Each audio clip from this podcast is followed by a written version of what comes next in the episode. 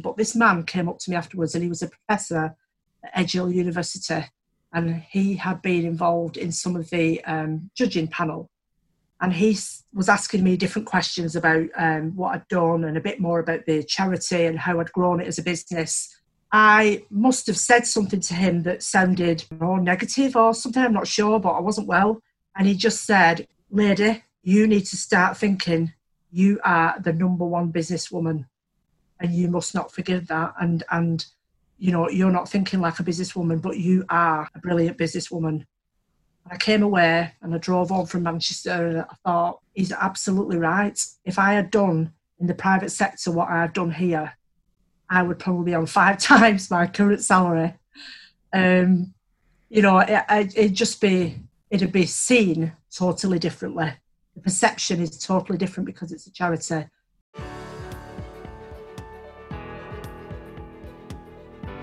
Welcome to the She Leads Business Show for female owners and leaders of small and medium sized businesses.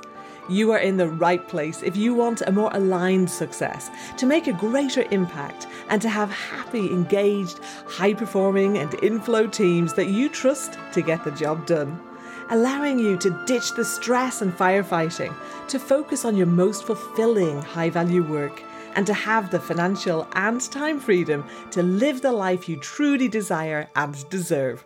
I'm your host, Una Doyle, founder of CreativFlow.tv, and I'm a speaker, business strategist, and impact coach. Business owners and leaders hire me to help them to achieve impact driven growth. Yet, not every business owner is in the position to hire me, so I created this podcast, and in every episode, myself and my guests share the stories, strategies, and actionable wisdom to help you to achieve this too. Now, on with the show. Hello, hello, hello. It is Una Doyle here, host of She Leads Business. And I am so excited today because we have Maura Jackson from Backup. And I'm really pleased to welcome you to the show, Maura. Please, can you tell our listeners a little bit about you and what Backup does? Yes, my name is Maura Jackson. I'm the Chief Executive at Backup Northwest. We are a homeless service for young people aged 16 to 25 and we provide accommodation support in the Bolton area for 100 young people at any one time. We accommodate roughly about 300 every year. Uh, but in addition to my full time role at Backup, I am also the chair of the trustees at Endeavour Domestic Abuse Charity. You're a busy lady. Yes. a very busy lady indeed. Um, one of the things I'd like to ask you actually is what is one common myth about working for a charity? I think that the biggest myth that we come across is that somehow uh, it means that you are either not paid. Um, so I think people equate charity with voluntary, um, or that somehow it is not as professional as other sectors, which in our case, I can only speak for us, is absolutely not the case. Interesting. Um, you, you've had a lot of challenges in your role with backup. And, and, there was a particular time when you had you suddenly found that you'd lost a lot of your grant support. Tell me more about that and how did you actually handle it? Yes, well, this was about three years ago, and in um, three consecutive months, I was notified of three in year cuts, which is not what you want uh, when you're working for a charity. Um, the first one was for £92,000, the second one was for about 12 and a half, and then another one came at about 30 and you know after the first one i thought right you know i need a plan. I need to be able to uh, you know um, manage the budget but also bring in additional income. But when the second cut came and then the third cut um, i'll be honest with you i sat in my office i got the third letter by email cried uh, burst into tears and thought no it's nearly 150 grand i'm never going to be able to recover from this the biggest expenditure that we have as a charity is our staff costs because everything is about people and the relationships that young people have with staff. And so the only things that were left to cut was the staff uh, if I couldn't bring the money in. So I cried for most of that day. Um, and then I went home, kind of, you know, regrouped, give myself a bit of a talking to, started to write down a plan, um, presented that to the board a couple of days later and said, you know, this is the scenario just absolutely hammered applications for funding, lots of other ways of um, securing unrestricted income, spoke to lots of different people, was networking like a mad person, and then just eventually, um, in my world, when we put grant applications in, I try and put about 10 in in the hope of getting about three back. But I put about nine in and got all nine back um, and ended up not only closing the gap that had been created with the funding of £150,000, but ended that year in another £150,000 surplus. So happy days. Well, I absolutely love that story. It is, I think it's really testament to the approach that you took. And I think there's a lot of organizations that can look at what you did there and apply it to the circumstances that many organizations are going through right now. And I think cutting headcount is often the first thing that companies think about when they have a shortfall. Whereas often there are ways that they can increase their revenues or cut their costs or restructure their services and offerings without actually, you know, cutting headcount. Um, particularly, yeah. of course, there are times when that might be necessary, particularly right now, uh, you know, certainly in certain industries. Yet, I think often people do it as a knee jerk reaction. Well, you know, people panic, and you can understand that in some scenarios, um, and sometimes they're under enormous pressure. But my uh, it would be my absolute last resort to want to reduce the headcount or I mean, if anything, I want to increase it, not lower it. Um, and so as a result, act, you know, we got through that period of um, instability and you know reached a stage where we are now expanding again and about to open two new services, which means another ten staff. Wonderful. So, how many staff do you have in total now? At the moment, we've got 70. So 52 are kind of core staff, you know, it's their main job. And then we have another 20 roughly that do sessional work, bank work, shift work for us. Yeah, it's definitely a big impact. I was looking at your website and you know some of the results that you have there you got 260 young people moved on successfully 95% of young people said that improved their finances 77% of young people reported improvements in mental health and well-being, and 65% of young people reduced or ceased self-harm. Pretty significant. I mean, speak for themselves, don't they, really? And, you know, mental health in particular during coronavirus lockdown has gone through the roof. And I would say that well into the 90% of people are affected now adversely through uh, mental ill health or just poor um, poor well-being, poor mental health as a result of the lockdown in our young people. It's been really, really sad. So you you've seen a real increase in that aspect of the people who are coming through your services. Yes, I mean mental health and sexual exploitation are the things that have increased the most over the last two or three years in terms of the the young people that are being referred to us. But because of specifically the coronavirus lockdown, the challenge on young people about you know self uh, distancing and social isolating really goes against everything that we've tried to encourage, which is to be inclusive, to get together, to embrace peer support, to get involved in group activities, to share. Um, so everything that we've been using as the sort of underpinning all our practice has had to stop. And, um, you know, on top of not being able to see their own family and friends and their own peers, that really has left them in a position where they felt incredibly isolated.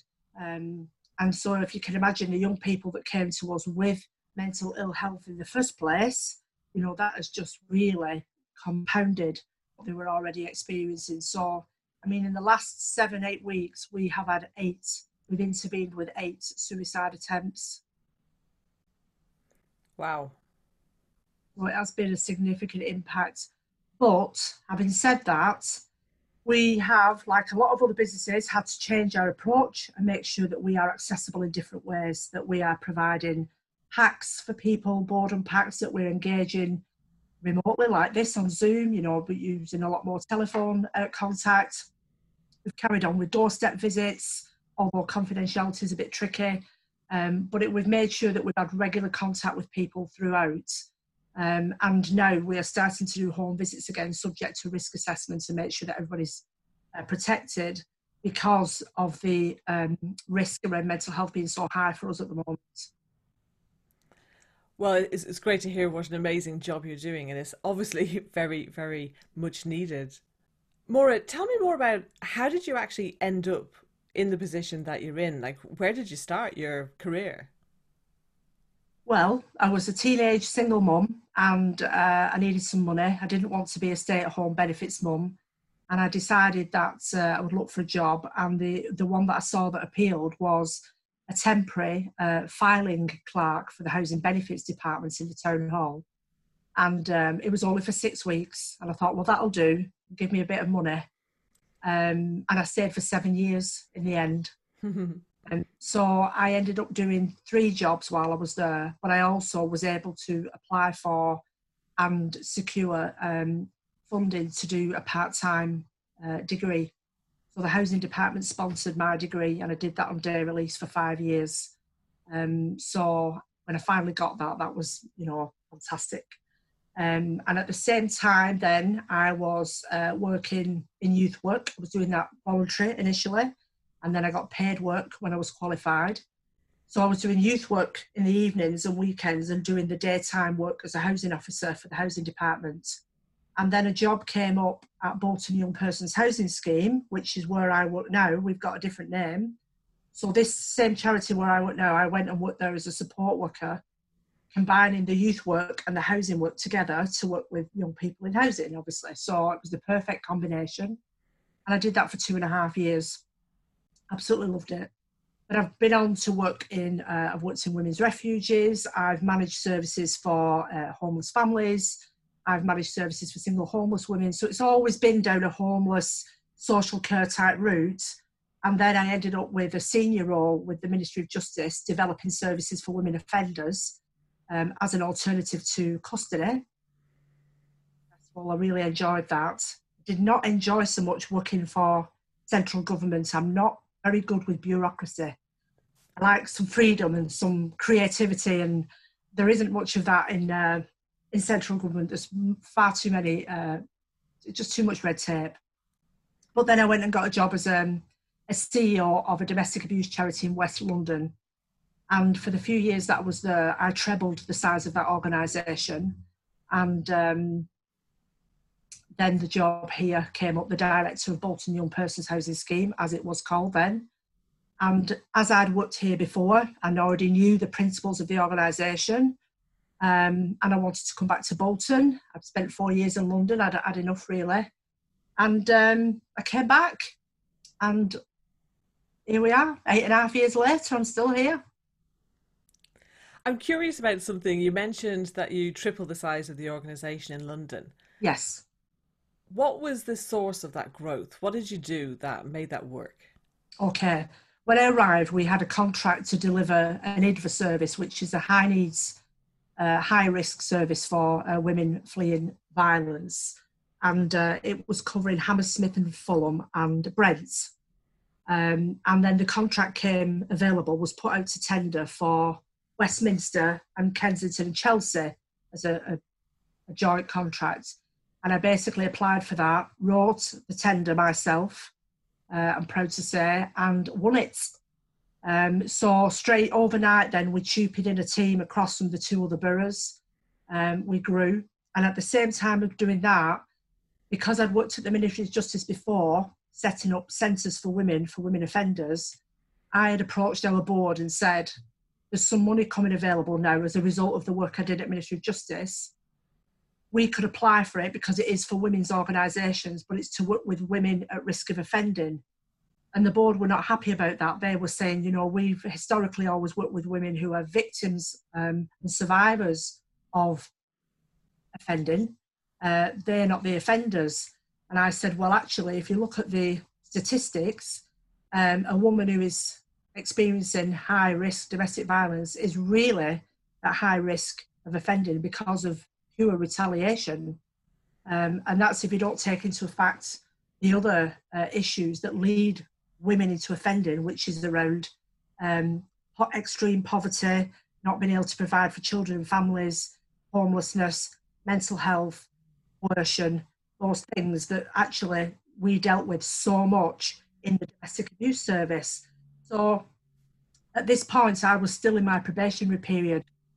And the board was saying, You want us to take this tremendous risk, completely diversify our portfolio just on your say so. I said, Yeah, do it. It'll be really good. Uh, anyway, they said, Okay. So I put a bid in for half a million pounds with the Ministry of Justice and got that. And I set up a women's centre in Hammersmith. Um, it's actually in Fulham, but in the borough of Hammersmith and Fulham. And um, it's called the Minerva Centre, which I named, which I'm very proud of.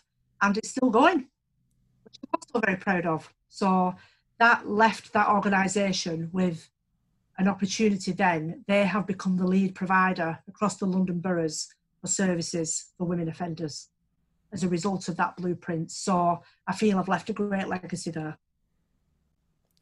I love the fact that you stood your ground when they were questioning you. I think so often as so often women won't stand their ground when it comes to these kinds of challenges. What do you think makes you do that?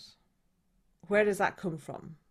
Well, at that time, I really believed in what it was doing. And because I'd been doing it for three and a half years, living and breathing, and I had set up the pilot projects for the Ministry of Justice to demonstrate how successful they could be. So I knew um, the the DNA of the project. I knew how to set one up. I knew what women uh, would be uh, the cohort, you know, the the, type, the audience, if you like. I knew how to engage with the stakeholders. I knew where to find the money. Um, I had been responsible for securing 15 million pound in the government to roll it out nationally. Um, to then apply for it on the other side as a provider was an absolute no-brainer in my mind. I knew I could do it. I'd written, you know, I've written the blueprints.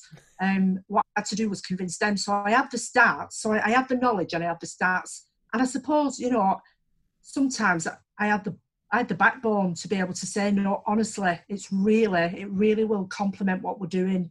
Um, it won't be a conflict. And I, I, made a business case. I didn't just go in and say, please do it. You know, I put together a strong written business case with a risk management strategy and thought, no, this really is the right way to go. There isn't anything like it in London.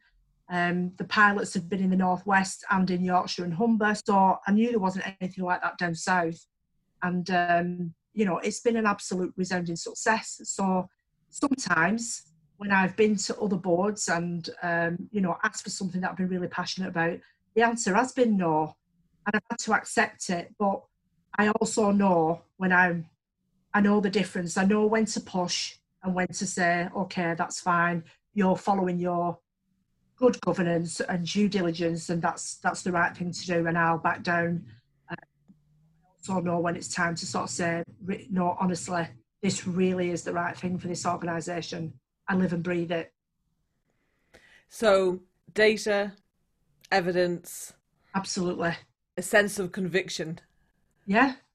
Yeah, some knowledge, you know, and a track record as well, which now stood me instead. You know, I had a track record of making this work. So they, they took a risk, but it's paid off for them. Paid off for me also and it has paid off for the many women who have been through those programs hundreds hundreds and, hundreds their families yeah yeah fabulous i want to share a statistic with you i'm calling this a our speak up statistic slot where I look at the numbers around women in business, women in leadership, and get your opinion on it. So here's a bit um, which is the, the southwest of England, has the highest proportion of female run businesses, according to latest research from 70,000 small businesses across the UK. So they found that almost two in five, 39%, uh, SMEs in the southwest are run by women. Now, that's closely followed by Wales, where 36% belong to females. Yet, in the northwest and other areas of the UK, the numbers aren't anywhere near that. What's your thoughts on that? Well, I mean, there'll be a gazillion factors that contribute to this. So there's the postcode lottery, there's geography, but there's geography linked to um, the economy, and then there's geography linked to education, um, and then there's geography linked to opportunity. So whether there's opportunity for investment that's different in other areas that isn't available in the north, um, it could be, you know, I don't believe that women in the north lack confidence or lack the skills because um, I'm one of them. I've met them. I meet loads of them on a daily basis. They're everywhere. Um, but I think that the factors are, you know, it's timing. It's about other responsibilities that people have, um, you know, and what's going on locally, politically. Um, you know, there's there's always a political imbalance between geographical areas in the country. And, um, you know, some places are really good at supporting startup businesses through the local authority and public sector. You know, they really push for that. Others less so. So it's about where local authorities want to put the money in terms of supporting local businesses. Um, and I think once something, once a seed is sown in an area, it thrives, and somebody has to just keep looking after that and and promoting it. But I think where it's not cultivated, it just dies a death. And and I think the same applies to other sectors like retail or um, travel. You know, it just depends on on the area and what you know. You, you get back what you put in, and if people feel that they haven't got the opportunity or the skills or the confidence, then it will impact on long term where they go with that. And I've met so many women who have actually gone into business for themselves as a result of some sort of epiphany that they've had. So they've been many, many years in the corporate sector or private sector or public sector even, and then suddenly thought, no, either an illness or a, a change of family circumstances or something, and all of a sudden, you know, they're the next Richard Branson and they're doing really well and it's fantastic and they wonder why they never did it 20 years ago. Um, so it's very hard to pin down and say, you know, specifically one particular area doesn't have as many as another. Um, but the South are, you know, cash rich, aren't they? And they've got a different level of investment. Investment is definitely a key, and it, there's there's some other statistics I'm going to be sharing in other episodes about the difference in investment in women-owned businesses and men-owned businesses, and it's yeah. quite stark, quite stark, I can tell you you know, one of the things that occurred to me, I mean, I live in the Northwest myself, and it's a very industrialized area. And I did wonder if part of that is that there definitely are particular industries that often women owned businesses tend to be more in, like they have a higher percentage of ownership. Uh, so I did wonder if that was part of the reason. But, you know, absolutely what you're saying in terms of the support that is there can make such, such a big difference. And I think this is where hubs really come into their own. That is often not just one type of support, that there often needs to be a whole hub of support in different yeah. ways to actually have something grow. Um, you know, as as you were saying, it makes me think about um, some conversations I've had about creativity and business. And uh, many, many, many years ago, and I'm, I'm not the best at history, so I can't tell you exactly when this was. Um, but there there were times when uh, there was a huge artistic hub in Florence in Italy. And you, and you can see it in the architecture and all the beautiful statues and everything that you find there from an artistic point of view. And how that actually came about is there was a lot of political unrest and fighting going on, like, like all these little mini wars with kind of the different Italian states that existed at that time. And the the businessmen, as it would have been in those days in Florence, all started supporting artists with the very specific view of let's make this city so beautiful that nobody will destroy it. And it actually worked for miles and miles and miles around. Other towns and villages and cities were ruined, and the soldiers did not do that to Florence. Wow. Yes, actually. So now, but people who don't know that just think, oh wow, Florence, Florence is this hub of, you know, wonderful creativity. Yet actually, it was supported by the business community. So an actual strategy to stay safe, also. Yes. Impressive. Interesting, isn't it? um, I'd love to for you to share some of the for, for those listeners who maybe aren't at CEO level yet, I'd love to understand more about what are your day-to-day activities like. So, uh, and actually the the change, the shift from not being CEO to being CEO. So, tell me about your first day as CEO at Backup. My first day as CEO at Backup was the day that Clare's Law was launched. And because I had been so heavily involved in domestic abuse uh, in the previous role that I just left, I uh, was contacted by Sky News to make comments on Clare's Law. And I said, Oh, I'm now working elsewhere. I work at this place. And, you know, if you want to ask somebody else, that's absolutely fine. And they said, No, we will send somebody from Sky News to come and interview you wherever you are. So I had to ring the board and say, It's day one. Sky News are coming. They're going to interview me in the garage because there's nowhere else to do it. Uh, is that okay? And they said, yeah, that's fine. So that was day one. But the the more that was in the afternoon. In the morning, my predecessor who'd been in post for 13 years. It was a lovely, lovely lady. Is a lovely lady, um, and was absolutely ready for retirement. Um, and in the three months notice that I'd given in London, text me every week to say, it's 111 days now till you come and take over and I can leave. It's 74 days now till you come to Bolton. Like, right, stop it. Anyway, when I arrived, we'd arranged to have um, a four day handover, a transition, which was going to be incredibly helpful.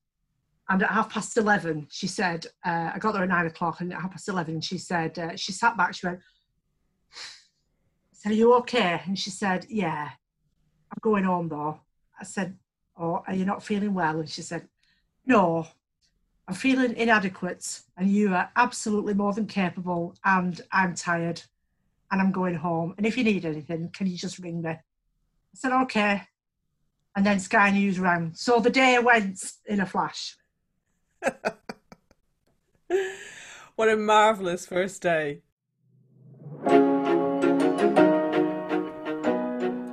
How many people do you know with outdated websites that do not generate any business for them? We've gone way past the stage where your website is simply an online brochure. Your website visitors expect more. And today, the affordable tools to have a high converting website are at your fingertips. Now, I want to emphasize that there are times and certain industries where you will want to work with specialist web developers, where they're doing everything customized from scratch and, you know, maybe integrating certain apps into your business, or perhaps you might need to use a specialist platform, such as if you're in e commerce. For the rest of us, though, I highly recommend this resource because it will not only allow you to create a conversion focused website, it has the training and support to help you to do it too. What am I talking about? Thrive Themes. Conversion focused WordPress themes and plugins. They're built from the ground up to make your entire website convert more of your visitors into subscribers, customers, and clients. Now, if you have ever experienced problems, I know I certainly used to do, with WordPress plugins not playing nicely together, you will absolutely love this because within the Thrive suite, you get access to everything. Not just themes, but even a theme builder too, in case you want to customize things a bit more. And by the way, both the builder and the visual editor, Thrive Architect, where you do your pages and posts, it's all drag and drop. So they're super easy to use. There's over 327 beautiful conversion focused landing page templates, so you can ditch any separate system that you're using for that. There's also Thrive Leads, which means you can create and design every type of opt in form you're able to run A B tests on those and grow your list faster than ever before. And of course, you're able to integrate it with your mailing list and or your CRM. You're able to create fully customized quizzes that allow you to gain valuable visitor insights. Um, it'll help you to segment your email list, to drive website engagement, and of course, get social shares with Thrive Quiz Builder. Now, I love this, and you might have seen several quizzes that I've created over the years. Plus, you're even able to build professional online courses with Thrive Apprentice, make commenting fun and engagement with Thrive Comments, do A B testing for landing pages with Thrive Optimize. You can create evergreen countdown scarcity campaigns, and one of the things that I love is you can gather and display testimonials for social proof. Now, I personally have been a Thrive customer for years, and unlike a lot of internet marketing companies out there, I trust Shane, who, who runs this firm, and his team completely. They are 100% focused on improving the product suite and our experience with them. They consistently are doing product updates and sharing valuable trainings. And there's even a whole Thrive University that teaches you why and when to use certain plugins as well as how to use them. And of course, because it's all part of the Thrive suite, everything works together. There's hardly anything that I use in addition to Thrive themes. So go check them out at creativeflow.tv forward slash Thrive themes or use the link in the description.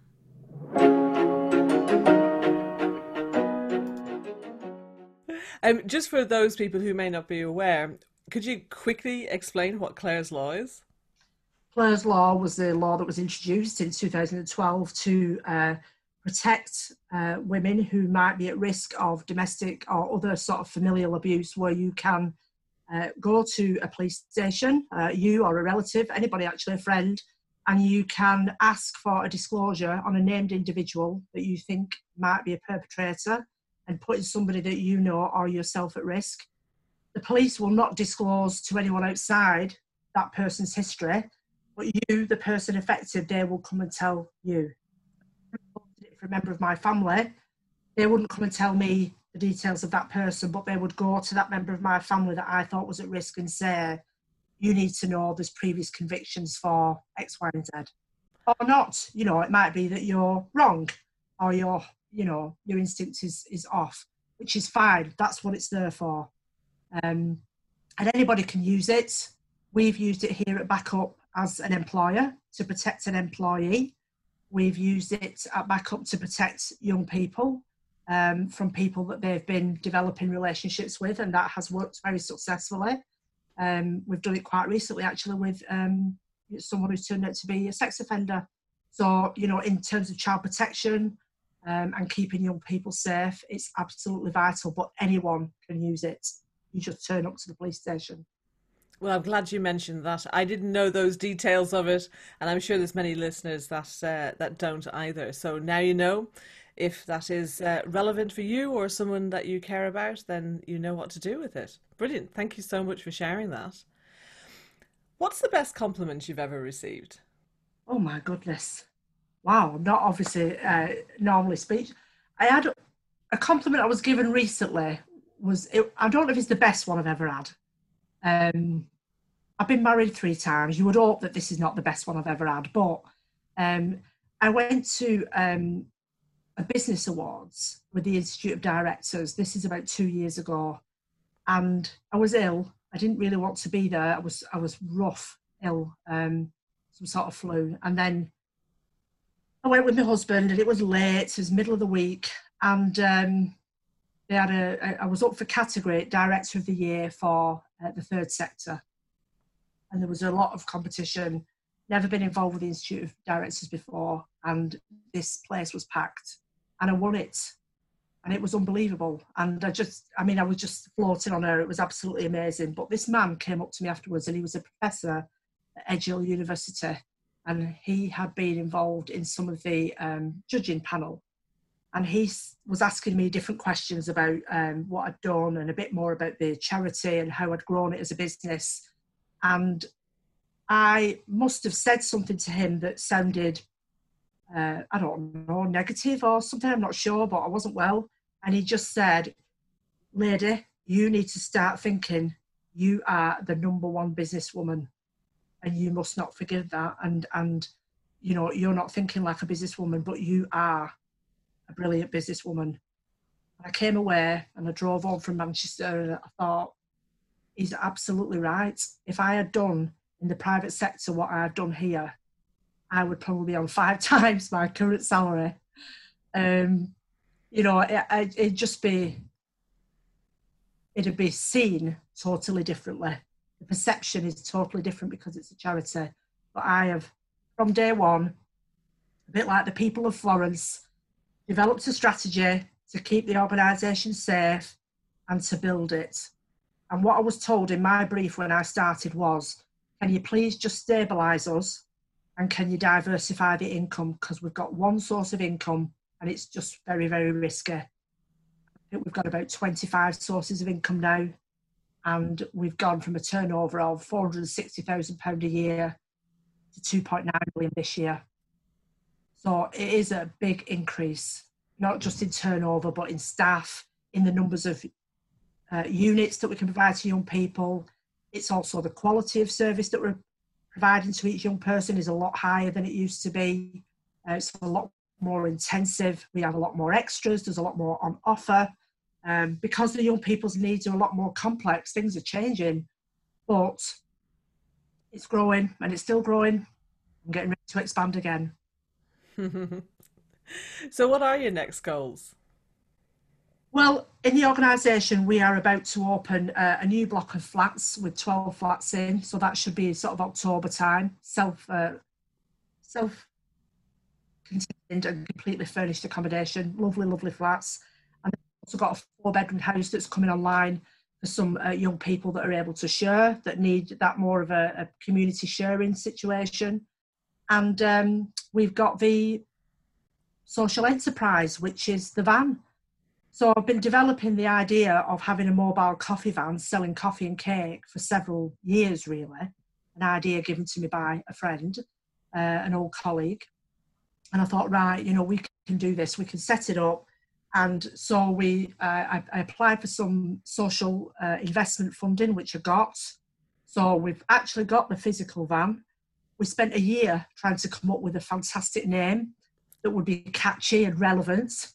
And um, you know, when we got the vehicle, I was saying, you know, we're having it wrapped and we've not got a name, and we had competitions and internally we had competition with young people. Um, it just didn't come back with anything that was either you know legal or you know some of the ideas were a bit wacky but um anyway i've just called it the van because that's what i've been referring to it as two years and i thought it's easy i'm just going to call it the van so it's called the van very exciting. Um, but it's in the car park, and we were all ready to set trading in April when the lockdown came on and uh, suspended everything. But it's there, ready, waiting in the wings. We're ready to go. Um, we're trying to recruit now for a full-time project manager to run it as a project. Well, that'd be a great job for somebody.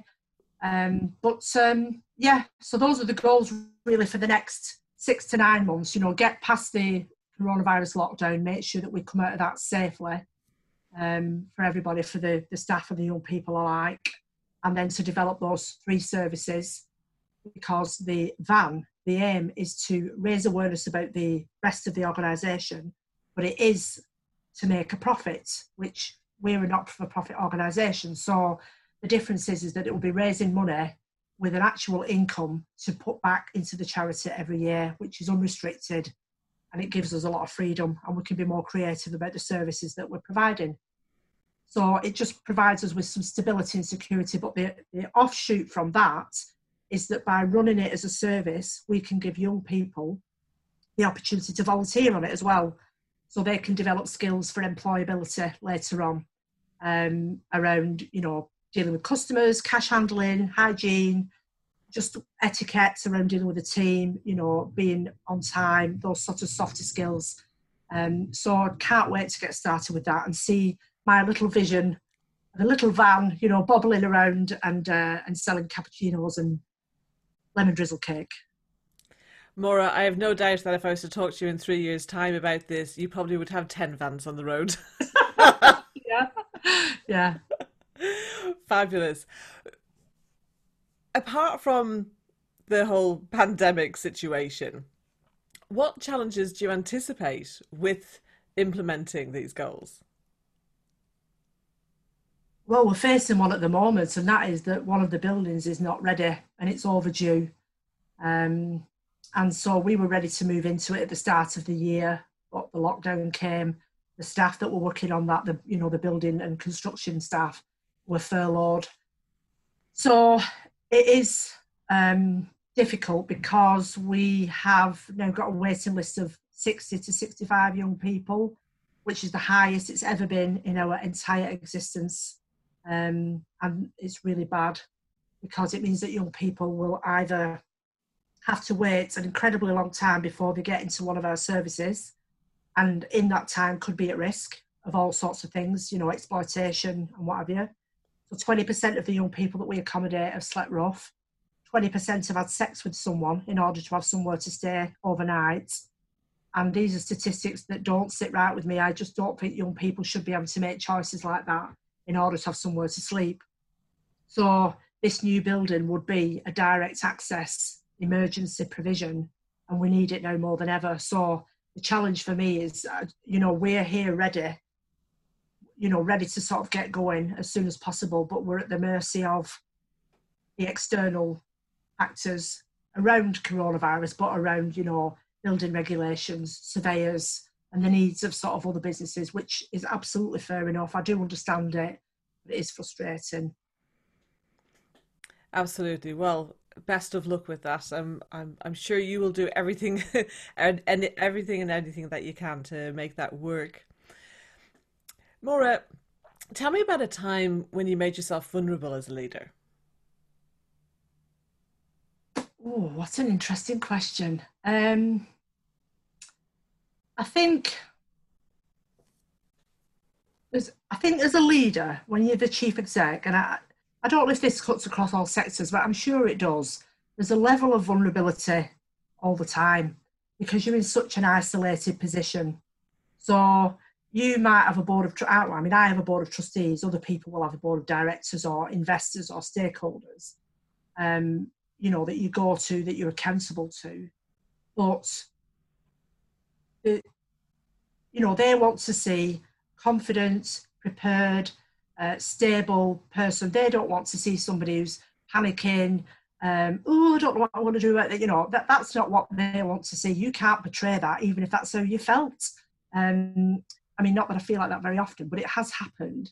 But I think the things where I've made myself vulnerable is when um, I changed jobs. So I took a risk in taking this job in the first place and took a £20,000 pay cut to take this job um, from London. So about half of that was London weighting. So that's okay, you don't have the same expenses, but the other half wasn't. So, but I really wanted to take this job and I thought, I'll grow it. I'll grow it in the same way that I grew the last place. If I've done it once, I can do it again. So I made myself personally vulnerable um, at that time through reducing my income significantly um, without any backup, pardon the pun. and um, yeah, I think there's a few times where I've sort of stuck my neck out. You know, I mean, I gave the example of going with the business case and saying, no, we need to do this. But I, I think one of the things that springs to mind now is around HR. And in our organisation, my senior management team we comment on this regularly that we pride ourselves on having very high standards for our staff in terms of what we expect from them. We treat them really, really well, and we want 150%. We, we give 100%. I mean, we the staff we've got are absolutely marvellous. But occasionally, we've had a couple of people that haven't been marvellous. It's just the way it goes, you know, and the bigger you get, the risk of that happening is always higher. But I think one of the things that where I feel vulnerable is taking HR action because I'm not a HR qualified person and I'm at the mercy of someone else who gives us that advice. And, you know, you're taking action against people where you might be ending the contract either immediately or with notice. And I feel, you know, that is not a pleasant thing to have to do, but it protects the organisation, it protects the young people, it protects the business and our reputation and you know without sort of breaching confidentiality and saying why i have had to let people go both in this role and the last role And that's when I feel at my most vulnerable because I'm not the source of that knowledge. I don't know employment law like somebody in HR would do. It's not my skill set. I'm having to rely on them for step by step, um, not instruction because I know our internal procedures, but in terms of the law, you know, what is acceptable in law. Um, but when I look outside at other organisations that don't do that and suffer as a result of it because they feel sorry for people or they don't like having difficult conversations, um, especially small or small organisations, but it can be it, it can be devastating. An impact of having a bad person in your organisation can be devastating. The ripple effects of having them, and it demotivates the people around them. So I, don't like having to deal with that sort of stuff, but I, I will deal with it head on. People who don't fit in the organisation don't stay. If they're not doing right by our young people, they don't stay. Well, I totally applaud that and couldn't agree more. I've seen so many situations where people haven't addressed uh, someone who isn't a good fit, you know, and whether it's a, they're not a good fit culturally or they're not a good fit because of, you know, they're doing something that they shouldn't or not doing something yeah. that they should. Yeah. Uh, and it, you know, what you were saying about the impact on other people, I think a lot of leaders, they don't they either don't realize or they don't acknowledge how big that impact is. In fact, in well, obviously it was a few months ago when we were networking in person, I was sat next to somebody at an event chatting to them about what they did. They'd been in in this new business. Well, they'd been in this business, which was a youngish business, but I think there was about, I don't know, maybe eight, ten people in it. And six months in, they were already hacked off that there was one or two people who weren't pulling their weight and they were getting away with it. Yeah. And I don't think that can be underestimated how demoralizing that is. This person felt, I'm working really hard, I'm making a lot of effort, I'm going the extra mile, and yes, they get away with not doing what they ought to be doing. Yeah. And we, yeah. we will we you know once we know that that's happening once that's been brought to our attention we absolutely are on it and and you can't relay back to the team every time you've pulled somebody in and said you know come on now we need to reset your targets because our initial approach will always be about welfare we'll always look at a person's welfare first mm. and then rule out that you know nothing is, is sort of um, needs dealing with and then once we've done that then it's like well right you know, you, you're fit for work, you, there's no issues. We need to relook at your targets and set you some deadlines. You know, we might do that once or twice. The conversation might get a bit more stern, but it's all recorded. And, um, you know, there comes a point when we're a charity and you can't just take wages from us and not perform. Life's not like that, I'm afraid. Um, you know, the young people deserve 150% from this organisation they're on the knees and they've got no one else to fight the corner except us. And as you say, you know, eight, ten people, which is about the rough size of most of my teams, one or two people not pulling the weight, um, letting others carry them and not responding, not coming in, not being reliable, it really has a massive impact on people's motivation, their attitude towards us as an organisation. And I think that when we do act and they can see physical action, um, you know, when it is really, really serious, obviously, then I think it makes them feel reassured that, you know, yeah, they won't, they won't stand for this. And actually, they listen to what I said and they believe me. Um, you know, when I told them that X, Y, and Z was happening. Um, so I, I just think with HR, it is a vulnerable area, and you know, we are in a society that loves litigation, um, which I detest. But um, you know, you've got to, as long as you're following procedure and you're working within the law, you've got an employment contract. I mean, I once had to let somebody go in the probation period, and their response to me was, I am shocked that you are letting me go because you have got a reputation as somebody who gives people a second chance and will try and try and try again, um, and that you're really supportive. And I just said, You are completely misinterpreting the ethos of the charity towards a young person and your position where you've got a contract of employment with us and that contract of employment means that you get x amount of you know terms and conditions and in return you'll do this. And you're not doing it. And you've not done it. And i've asked you 10 times and you're still not doing it. So it's totally different you know I, to throw that back in my face that we're not being supportive is bobbins. Um, I think maybe that goes back to your question about the myth that people perhaps sometimes think they're going to get an easy ride working for a charity. I can assure you that's not the case either. not in not in your one anyway. Not on my watch. not a chance. Well, it's interesting. I think going back to what that gentleman said at the awards dinner, and he said to you, you know, you are a fantastic businesswoman, and we talked in the the beginning about the myths about working for a charity you know, this is turning it on its head. I think there's a lot of business people out there who can be learning from what it is that you're doing. Um, and I think to have vulnerability based trust in a team, in an organization, is really important. That where there isn't vulnerability based trust, then you're going to have people not admitting to mistakes, not asking for help when they need it, um, and both of those things often lead to poor decisions and bad things happening further down the road. And sometimes it's about, okay, this might be really hard to do now for me to be in this vulnerable position, or it might be really hard for me to make this hard decision. But if I don't do that now, I'm actually, it's like smaller pain now or bigger pain further down the road. Absolutely. Absolutely. I, I, that's definitely the way that we approach things. And as I've grown the organisation and grown the management team, that is one of the key messages I'm giving back. You know, have these conversations early on, and for God's sake, write it down, um, follow it up, follow it up with targets, but make sure you know that welfare is always paramount. You know that you've considered that, that you've explored every avenue with with people to help them, whether it's training needs or whether it's um, you know there's something going on in the team let's not just assume that they can't do what they're supposed to be doing.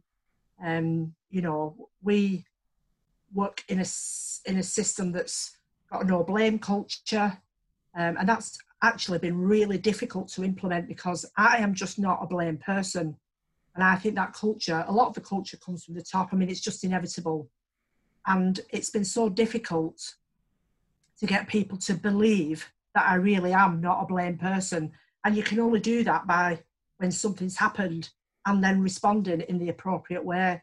So because things don't happen that are bad, you know, very often to us, it's taken a long time for me to say, right, yeah, okay, you've given me that bad piece of news. It's fine. What do we need to move forward? What are the risks? What's our communication strategy?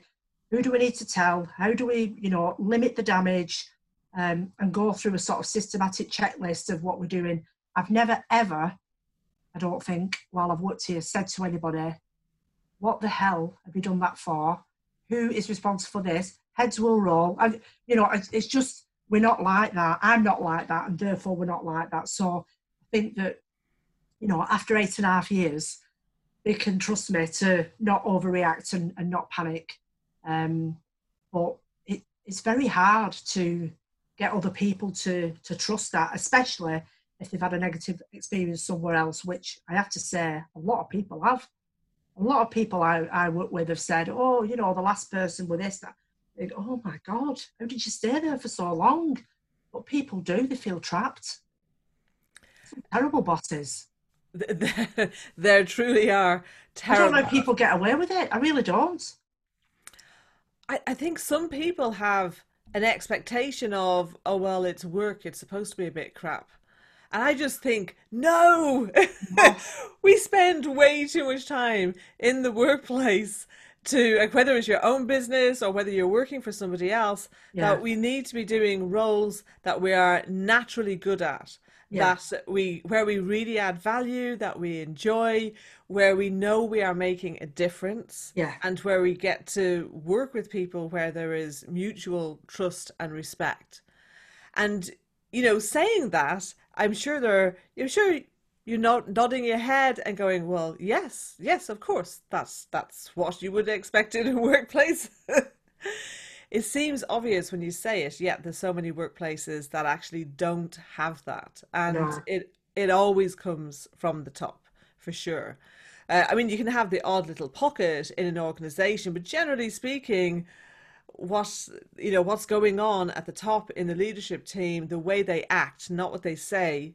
Like you can have policies coming out of the wazoo, but if the leadership don't actually, if they act differently than yeah. what they say, people know that's what builds the culture is how the leadership act.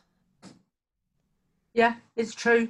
And I think that leads into, you know, when I am talking about leadership or I do any sort of inspirational speeches, which I do from time to time, one of the things to talk about is integrity and authenticity, which fits right in with what you're saying. In that, you know, I've got a couple of examples where I was once offered um, a free something for free from one of our suppliers, and I needed I needed this item, and I said to him, "Can I have a quote for the item?" And he said, "Yeah." Um, you know, but I won't be charging you, it's free. So I said, well, then I won't be having it because, you know, I can't. And he said, well, you give me loads of business as a company, so I'm letting you have it for free. So I said, no, you can't do that because um, it isn't, you know, it isn't ethical. And, uh, and he said, well, nobody will know. I said, I will know. So I can't have it. So if you're not going to charge me and charge me properly, then I'll buy it somewhere else and you won't get me business. I mean, you can carry on doing whatever for backup, but I won't buy from you. Anyway, he thought this was rather odd. Um, you know, but which is interesting in itself. You know, he he couldn't believe it. How many other people had had he done this odd. with? Yeah, so uh, that was one thing, and then recently, uh, internally, as a result of my um, sort of family circumstances, I've not been able to work all my hours all the time. So we keep timesheets, and I've been, you know, getting further and further back. So I just emailed the board to explain to them that I was 60 hours down on my timesheet as a result of um, some change in my family circumstances over a period of time, which they were aware of. But I just wanted to be upfront and I told them. And the response I got back was, you know, that's fine, but um, it's about outputs, not inputs. And however you want to record it, whatever you want to do is fine with us. You've more than enough demonstrated the outputs are still happening even within these hours. So it made me smile, but I emailed back and said, we can't have one rule for everyone else and one for me. Um, and no. So I've worked back the 60 hours now, it's done. I only owe them three. So I'm nearly finished. I'm nearly clear of my, my debt of hours. Um, but I just thought it's lovely that that's how they feel. Absolutely not. We having different rules for members of this organisation. If somebody's down on their hours, make it up. If they're up on their hours, get a break and you know, brilliant. And uh, that's what I'll be doing tomorrow. I'm having a day off on trial. Yay! Wonderful. when it comes to the the board, when it comes to your senior management team and other meetings that go on in the organisation, what's one thing that you think works really well, and what's one thing that you'd like to improve? With the board and the well, with with meetings or the board or your senior management team, whichever jumps to mind. Um, I think that it, it works really well now because we've got such a good relationship, and you know, I've been here for eight and a half years, as I've said, and so they know my track record, they know how I work. I've got a great relationship with the chair, and and all the board members, and they're all very different. Um, they're not just a group of you know nodding dogs. There's twelve people they come from different backgrounds, from business, from public sector, um, from housing, from non-housing, and they bring incredible skills and experience to the board, and they're really supportive of me personally, and they're very um, supportive of the organisation, and they do exercise good governance. You know, there are times when they'll say to me, "No, you know, we're not doing that because of this." I'll explain the rationale sometimes I do get carried away. I get a bit passionate and I want to do it and I want to do it now. So there is a bit of that. But I think in the early days, um, the question would be easier to answer because it was a lot smaller.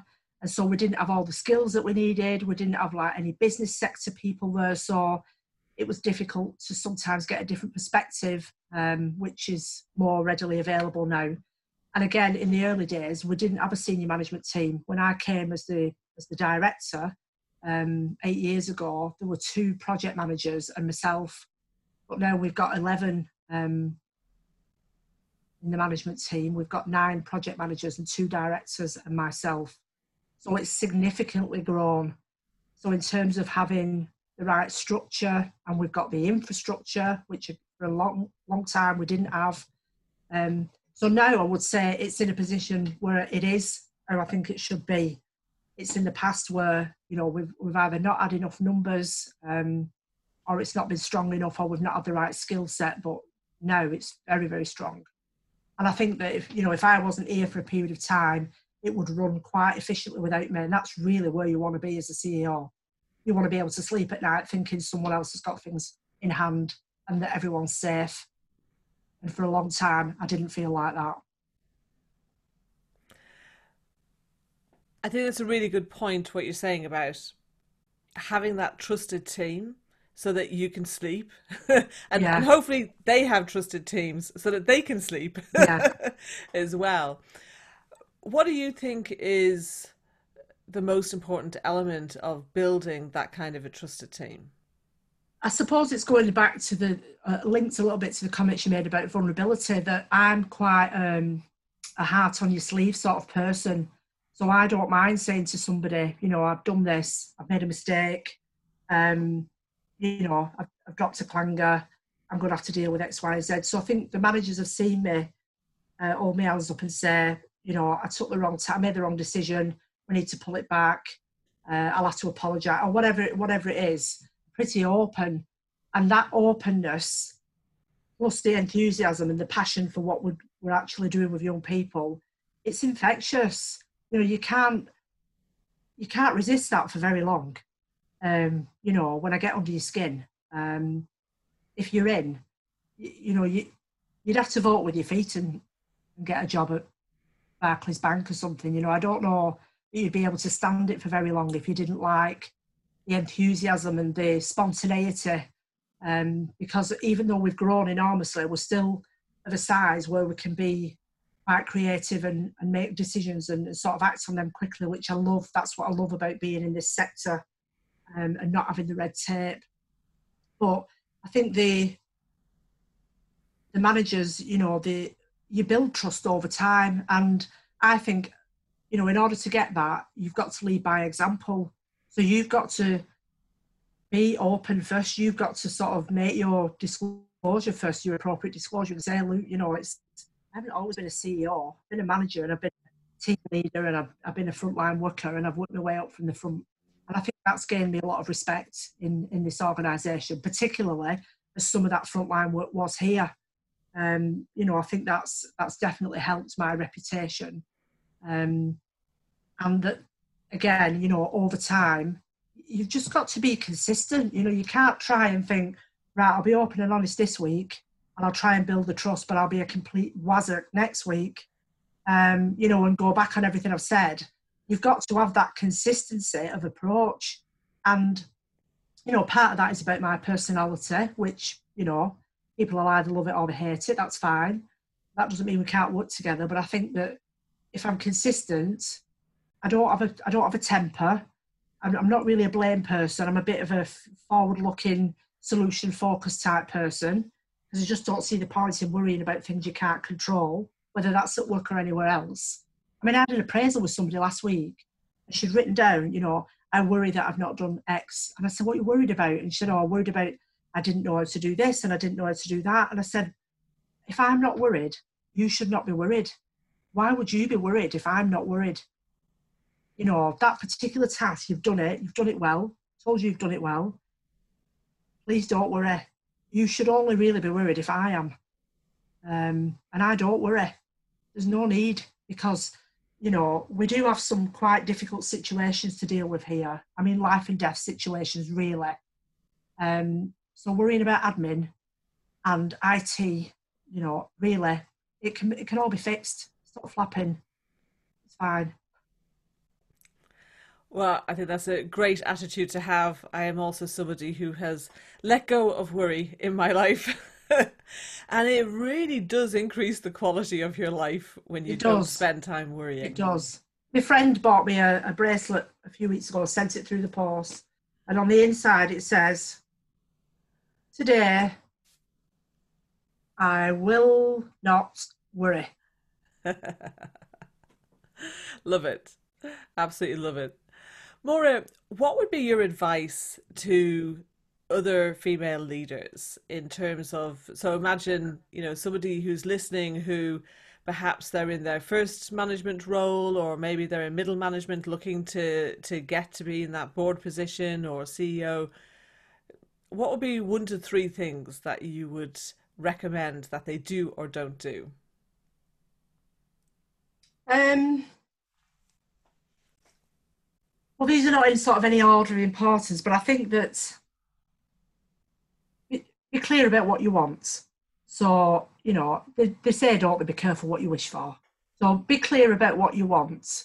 And when you know what, what that is, treat it like any other project. You've got to have a plan and work out the steps from A to B um, and whether they are huge ones or small ones. And then plan out what is going to take you from A through to B and how, how many steps it is. So that might be that you volunteer to sit on a different board to get some board experience um, and some strategic experience. Um, I think the thing that I found when I first started to be interviewed and um, put myself forward for like the more senior roles, like from the Ministry of Justice onwards, and they kept talking about strategic and strategy, and, and I thought, I don't know what they're talking about. I don't think that's me. I don't think I'm whatever that is. It's not me. I've never heard of it. So it was before Google, um, but I just, you know, winged it. And then, you know, when I did understand what it meant fully, I realised that actually I am incredibly strategic and I've been doing it for years.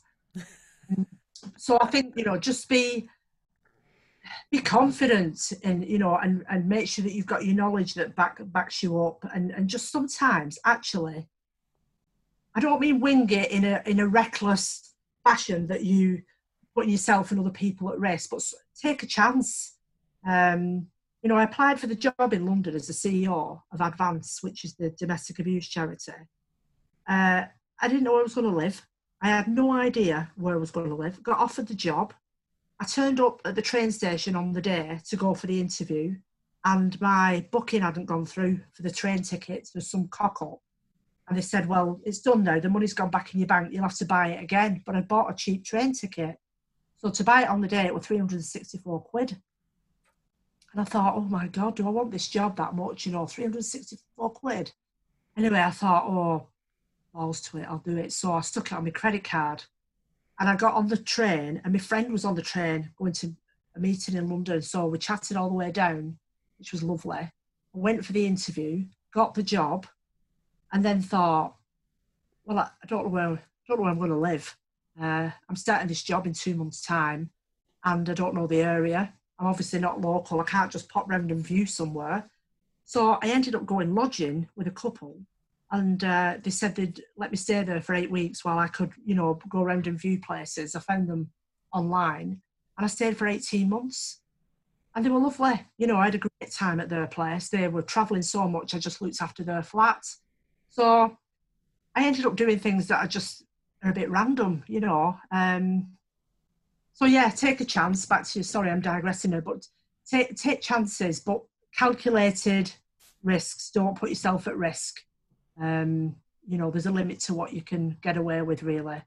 And I think the other thing is, if you're a middle manager or a new manager, don't try and run before you walk.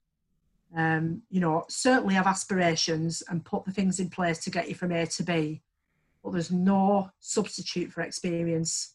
And whether that's work experience, life experience, people management experience, supervising people, it is an invaluable skill. And the biggest thing that I've learned to do as a leader that's that I don't see in other people that I think, oh my God, I'm so good at this, it's unbelievable. And that is delivering difficult messages.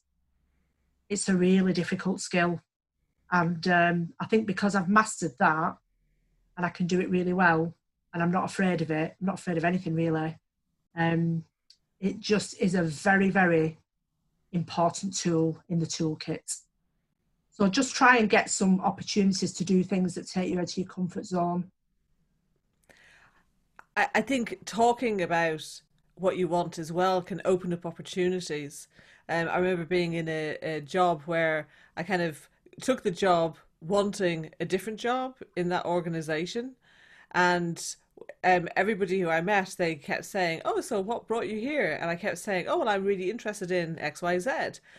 Three weeks after I started the job, I got seconded to a project to do what I was I was actually interested in. so, absolutely, having that clear idea and creating that plan, I think, is is is really important. Um, you mentioned there about being able to deliver difficult messages. What are your tips for how people can do that? Be prepared. So make sure you've got all your information because um, in my setting, it's usually to do with some sort of HR issue or terms and conditions or change, none of which people really like. Um, so make sure you're armed with your with your cast iron rationale and your business case for whatever it is you're doing, um, and that you are prepared and that you've considered the recipient's position and the surroundings where you're telling them who they're with, whether it's a group setting or whether it's one to one, that you've considered all those factors and the timing of it. Um, but I think that when it comes to actually, you know, here we are saying the words, just say it. Don't flower it up. Don't take 10 minutes with a Catherine Cookson introduction to get the goddamn points. Just say, I need to tell you this this is why, this is what I'm telling you. We need to discuss it. We can either do it now or I understand it might have come as a bit of a shock. We can, you know, get together again another time um, and just be a bit mindful that something that you've processed, if it's a if it's a change, for example. So if I'm implementing change in the organisation and I know I've got to bring others along with that, I might have been thinking about that for a year. So it's no big issue to me. I can't wait to get going. So I have to curb my enthusiasm. So it doesn't sound like I'm bulldozing over people because I'm so excited about getting something done that I have to sort of think, no, this is a massive change for that person or that team. And I need to be really understanding of their position and the fears around it. Um, whether I think they're rational or not doesn't really matter, it's irrelevant. So it's it's just being you know, a bit decent about it and thinking about other people before you just think, yeah, well, there it is. But also, you know, if you are delivering bad news, there's no point flowing it up and taking 10 minutes to get to the point because they're not listening to what you're saying. They're anxious as hell. You know something's coming because you probably look petrified. Just say it. And I'll give you one practical tip. When I first ever had to sack somebody, I was absolutely bricking it. And I knew that when I got in the room, I would end up going bright red because I could feel my neck burning even at the thought of having the meeting. So what I did was wear a scarf. Put a big scarf on because I didn't want to give the person an impression that I was worked up or agitated about this. I wanted to look as cool as a cucumber. So if you're the person that I sacked once in the middle of summer wearing a bloody scarf, why? Some great tips there. Um, yes, I can totally relate because actually the topic that I was interested in was change, and so I got to work on change programs, and the the people underestimate how much they need to communicate to bring yeah. people along with them, and your point that like they haven't had a chance to process it yet, but you have. Yeah. So so it's it's easy for you because you've already gone through it.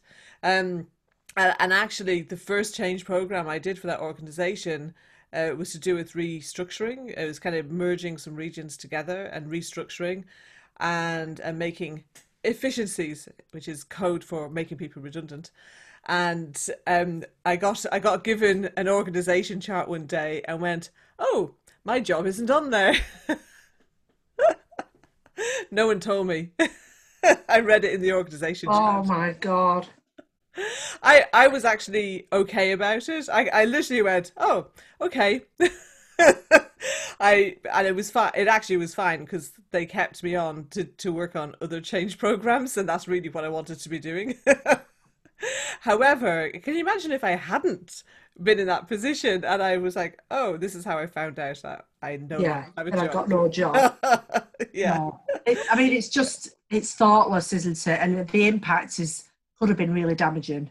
Absolutely, it could have been. Thankfully for me, it wasn't, and I had, I had begun at nowhere near, nowhere near like where I am now. But I, thankfully, I had begun my personal development journey at that point, so I was a bit more confident than I than I had been, uh, certainly in the past.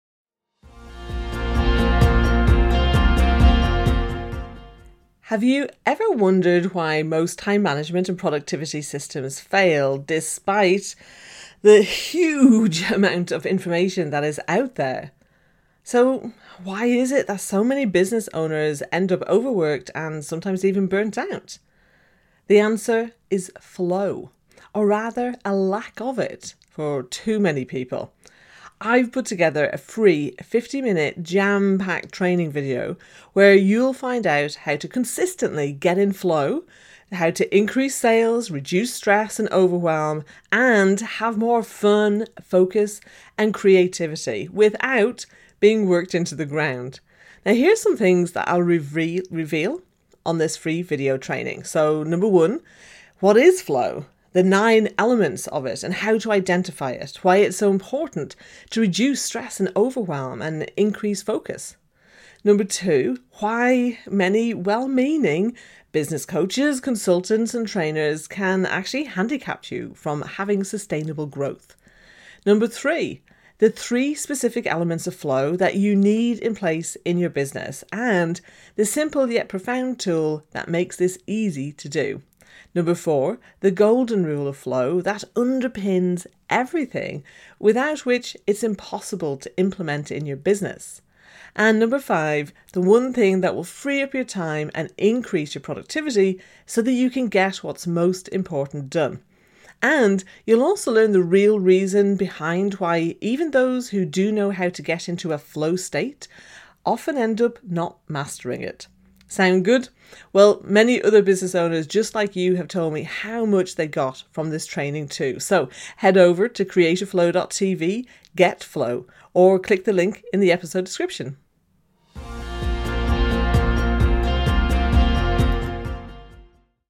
The point that you made about people have to catch up with you is that it's not just that they need time to process, it's also the fact that different personalities need different amounts of time to process, yeah. different depth and detail of information. Some people will get caught up in the enthusiasm and be, yay, let's go for it. And other people are going to be looking at all the potential risks and what might go wrong and and looking at all the negatives and quite often they can get billed as negative Nancy's Whereas actually, when you know you get people involved in change, then you can harness those people's way of thinking. They can feel better because they are participating, but it can't be done. And I've seen it happen so many times where organizations are giving lip service to having people involved, but they yeah. actually do not listen to yeah. what they say. Yeah. I mean, we, we had a, a proposal out a few months ago about restructuring the way that we paid the salaries um, or the, the actual levels of salaries that are paid. And I sent out the proposal and get, you know, let, said, you know, uh, if you could let me have your feedback within a month or something like that. And um, within a couple of days, two points had been raised that actually ruined the whole proposal, as in it just wasn't going to work. There was one was an error that I'd, I'd um, overlooked, and the other one was um, more to do with the principle of, of, the way that one of the projects was constructed. And I hadn't thought, I hadn't, it just hadn't occurred to me. So in the end, I went back and said, uh, you know, I'm not going to leave it until the final date for all the feedback because the feedback I've had shows that this is flawed. Right. And I missed this and I got that wrong. So forget this, just forget it. I'm going to actually redo it and send out a complete new one. So I think that showed the people that did bother to send me those two bits back saying, Are you aware that this is wrong and you know, this is missing? Oh no, I can't believe it. So um, you know, they obviously think, well, that piece of information I sent in has brought that process to an end. Um, so obviously it has been listened to, and it, she meant it when she said the feedback would be valued and what have you. So, we, you know, I did it again, did it correctly. Um, you know, went through a bit more rigorous checks and what have you. It's gone out, it's gone through. Everybody's happy with it. Everything's fine. Um, but I think you know, there's no point asking for feedback or even operating at any level of consultation, whether that's you know formal or informal, if you've no intention of doing it anyway. What a waste! Of I agree. yeah. I, I, it's like when companies do staff survey. Do you do survey staff surveys? yeah, we do an annual survey. Yeah, yeah, yeah. And and I've I've kind of walked into roles in organisations where they have done a staff survey and then they were so horrified by the results they never did it again and they never gave any feedback and it's like no no. Because always the first anyone if you're listening to this and you're about to do a staff survey and it's the first one i am telling you now the chances are the results you get you're going to be horrified yeah. That's normal. Yeah. it's normal for the first time you do a staff survey suddenly people who've never had a chance to express what they think are being asked what they think and some of them are going to tell you not all but some of them are going to tell you. Yeah. And, and might tell you more than you think you wanted to know. Yes, actually when you keep doing it and when you keep having regular surveys and it doesn't have to be an annual survey every year like you know they a lot of companies now do pulse surveys. In fact there are people who are doing surveys around covid. Um i can point people to a great direction for that by the way. And it's got to be continuous. You were talking earlier about consistency. That's another yeah. area where people have to be consistent is in asking for feedback and acting on that feedback. Yeah. And and look i mean that's what a classic example and thank you for sharing that maura you know that situation with the the uh, salary proposal you you know you could have if they hadn't spoken up and it had proceeded it would have been a disaster yeah so the fact that you went and got that consultation, there was something you weren't aware of. Yeah. You're the CEO. You're not involved in the day to day of every little role and every pro- I don't mean little role disparaging, but I mean of every role. You know that are might be a few layers of people removed from you, and particularly as the organization gets bigger, and you know if your your organization that you're listening from is a larger organization, there's a distance you know, there's a term called ivory tower, where and, and, and I think that term of like leadership being in an ivory t- tower, it's not about the size of the organization. It's about the leadership being unaware of being so distant and yes. believing that they know what is best without asking and understanding the impact of different ideas. Well, there's a, there's a famous quote, isn't there? And I, I probably won't get it right now, but something along the lines of, you know, while you're talking, you're not listening. So you, yes. can't understand what's going on if your lips are flapping. You need to zip it. Is basically what it's saying in a much more eloquent way than that. And I think for years I have learned to listen and learned that in leadership, it's not all about front facing, forging ahead. Sometimes it's about being at the back pushing other people up and forward or just sitting back and listening because you you know what do they say you can't work on your business if you're always working in your business or something like that. So you know it's those things cliches or whatever um they're, they're true. And you know that brings me back to the the story that i was telling you about when i moved into the scheme. Um you know that was about trying to listen to and understand the young people. I'd not been in the organisation long, maybe a couple of years, and I'd had a run in with a young person who um, had flooded his accommodation by leaving the bath running. So he, he was just on the defensive and thought I was going to shout at him, but I wasn't. But anyway, he went off on one and just sort of said, Look, you, you, meaning all the staff, you, you have no idea what it's like to be homeless. You don't know what it's like um, you know, to, to be in this situation. You don't give a shit about us. You go home at five o'clock, you're driving around in your car, you've got an house, you're not interested. And, and it went on and on. And, um, you know, that all got resolved. But afterwards, I was thinking, I don't know what it's like to be homeless now. I was almost at 16, but it was totally different to what it is now. Um, and I don't know what it's like to live on our scheme. So maybe there's a way of finding out. So I worked out that while one of the flats was in, in between uh, being occupied and being decorated, I could live in it. And um, so I agreed to do this as like a mini experiment. So I met with a group of young people and said, I'm going to move in for a week. I'm going to not pretend, but you know, live as if I was just coming onto the scheme. So you can decide what items, what possessions I can bring with me and what I can't, uh, the amount of money that I have. And one of the girls volunteered to come with me doing the shopping uh, and sort of act as a bit of a support worker and, you know, turn the tables a little bit. And it was all filmed, it's all on the website somewhere uh, where you can see this. It's called the Walk a Mile, uh, Walk a Mile in Their Shoes Challenge. And uh, and then I also somebody suggested when I was about to start it, why don't you get people to sponsor you?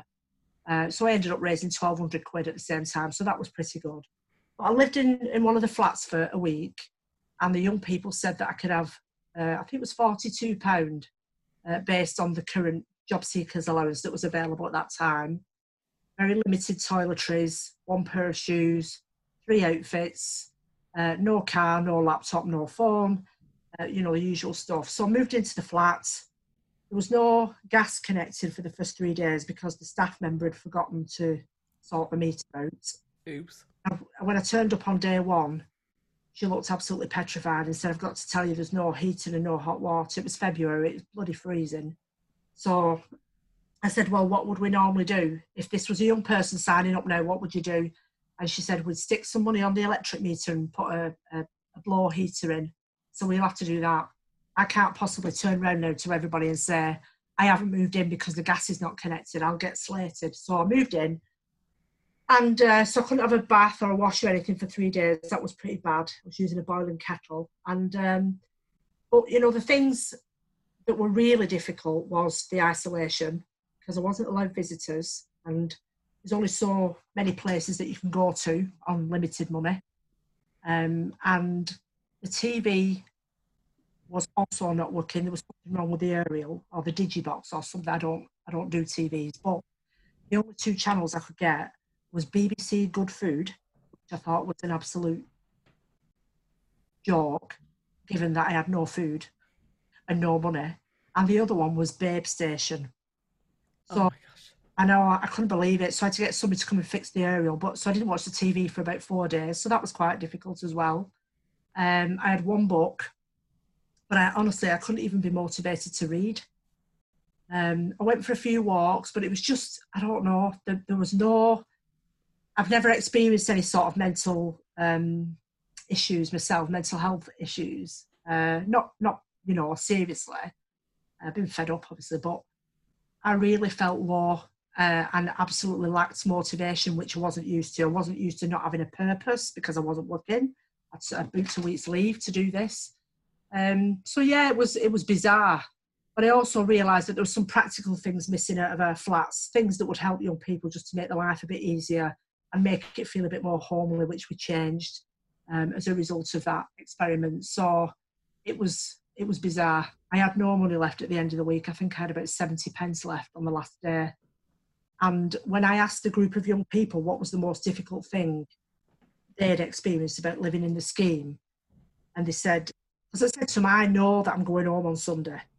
I know that this is just an experiment. You know, I'm not trying to make light of what you're experiencing, but what's the worst thing? And one of the young men said, the thing that's upset me more since I moved in is I didn't have enough money to buy my mum a birthday card. And he said, it's just the small things. And so now she thinks I didn't care, but I had no money. I had no money to even eat. So now we provide a stash of birthday cards for young people to use for whoever. And it's just small things like that that make a difference to their life, that they can just come and pick up a birthday card for free. It's not a big deal. Well, what a wonderful experience. And what fantastic things have come out of that. It was, yeah, it was an experience. And I did joke with the management team saying that I was going to make it part of their induction every time we recruited a new manager. And, um, you know, there was a few, oh my God, anyway, I told them I was joking, but, you know, it was not for the faint hearted, I'll tell you that. I mean, we went shopping. I went shopping with a young person and picked up some um, meatballs off the, you know, when they get reduced stickers on, or get meatballs. And she said, "Oh, you can't, you can't have meat. We can't afford meat. You've only got ten pound for your food for a week. You can't afford to buy meat." I'm like, all right, okay. Why young people don't have meat? It's, it's just, you know, that I hadn't. I mean, I knew they were on the bread line, and I knew that they were. We were topping up, you know, with food parcels and donations and everything, but just a blanket statement like that, she was very matter of fact. No, we don't eat meat. Certainly makes you count your blessings. Absolutely, absolutely. Fabulous. Well, Maura, you have shared some amazing stories and some wonderful advice. I'd really like to thank you for your time here today. Um, if you were to sum up, kind of in one golden nugget, your success, what would that be? Oh, I think you know it'd have to be something apt for people that know me. Would be that you know I've got balls of steel, and I use them. I love it. I do remember being told um, by my first ever life coach, women have balls too. They're just bigger and higher up. yeah, Absolutely. Well, I think your strength of character has come through and shows why you have got the many accolades and the many achievements that you have, um, you know, uh, created in your journey. So, thank you very much for being here today, and thank you very much for what you're doing through Backup and with, with your teams for the young people in the region. I'm sure they really appreciate it too. thank you, thank you. It's a, a privilege. Um, I appreciate the opportunity to speak, but I am so happy in this role. I I feel like I'm the one that's that has the privilege and the the honour. Where can people find out more about you and Backup, Maura? We have a wonderful website which is uh, www.backup-charity.org.uk. We're also on Twitter and we're also on Facebook under Backup Charity. Fabulous. And I will share those links in the show notes. Thank you so much. Thank you again, Maura. Speak soon. Thanks. And that's all for today, folks. Make sure that you subscribe to get more of this juicy goodness for your business and check the description for links mentioned in this episode. Enjoyed this free broadcast? I want you to know that I go so much deeper into the topics discussed so you too can grow a fun to run, highly profitable business that increases your impact and your creative flow. If you'd like to know more about that, let's arrange to hop on a call. You can set that up at creativeflow.tv forward slash call with Una. That's creativeflow.tv forward slash call with Una.